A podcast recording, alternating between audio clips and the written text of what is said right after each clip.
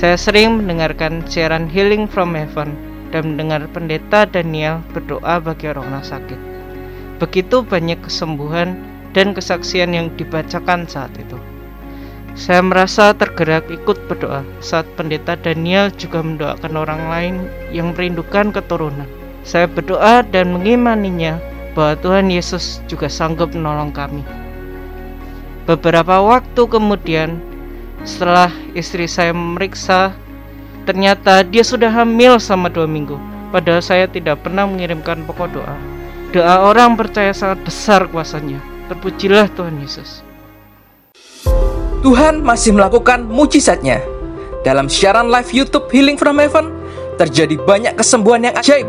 Sakit COVID disembuhkan, yang mati dibangkitkan, orang buta melihat, benjolan hilang seketika, syaraf terjepit disembuhkan, yang lumpuh pun berjalan dan berbagai sakit penyakit lenyap seketika di dalam nama Tuhan Yesus. Mari bergabung dan ajak sebanyak mungkin saudara dan keluarga kita dalam siaran live doa dan kesembuhan ilahi Healing from Heaven melalui YouTube channel Christ Mercy Center dan radio CMC FM setiap hari Selasa, Kamis dan Jumat pukul 7 malam waktu Indonesia bagian Barat yang dilayani oleh Pastor Daniel Hadisien dan tim.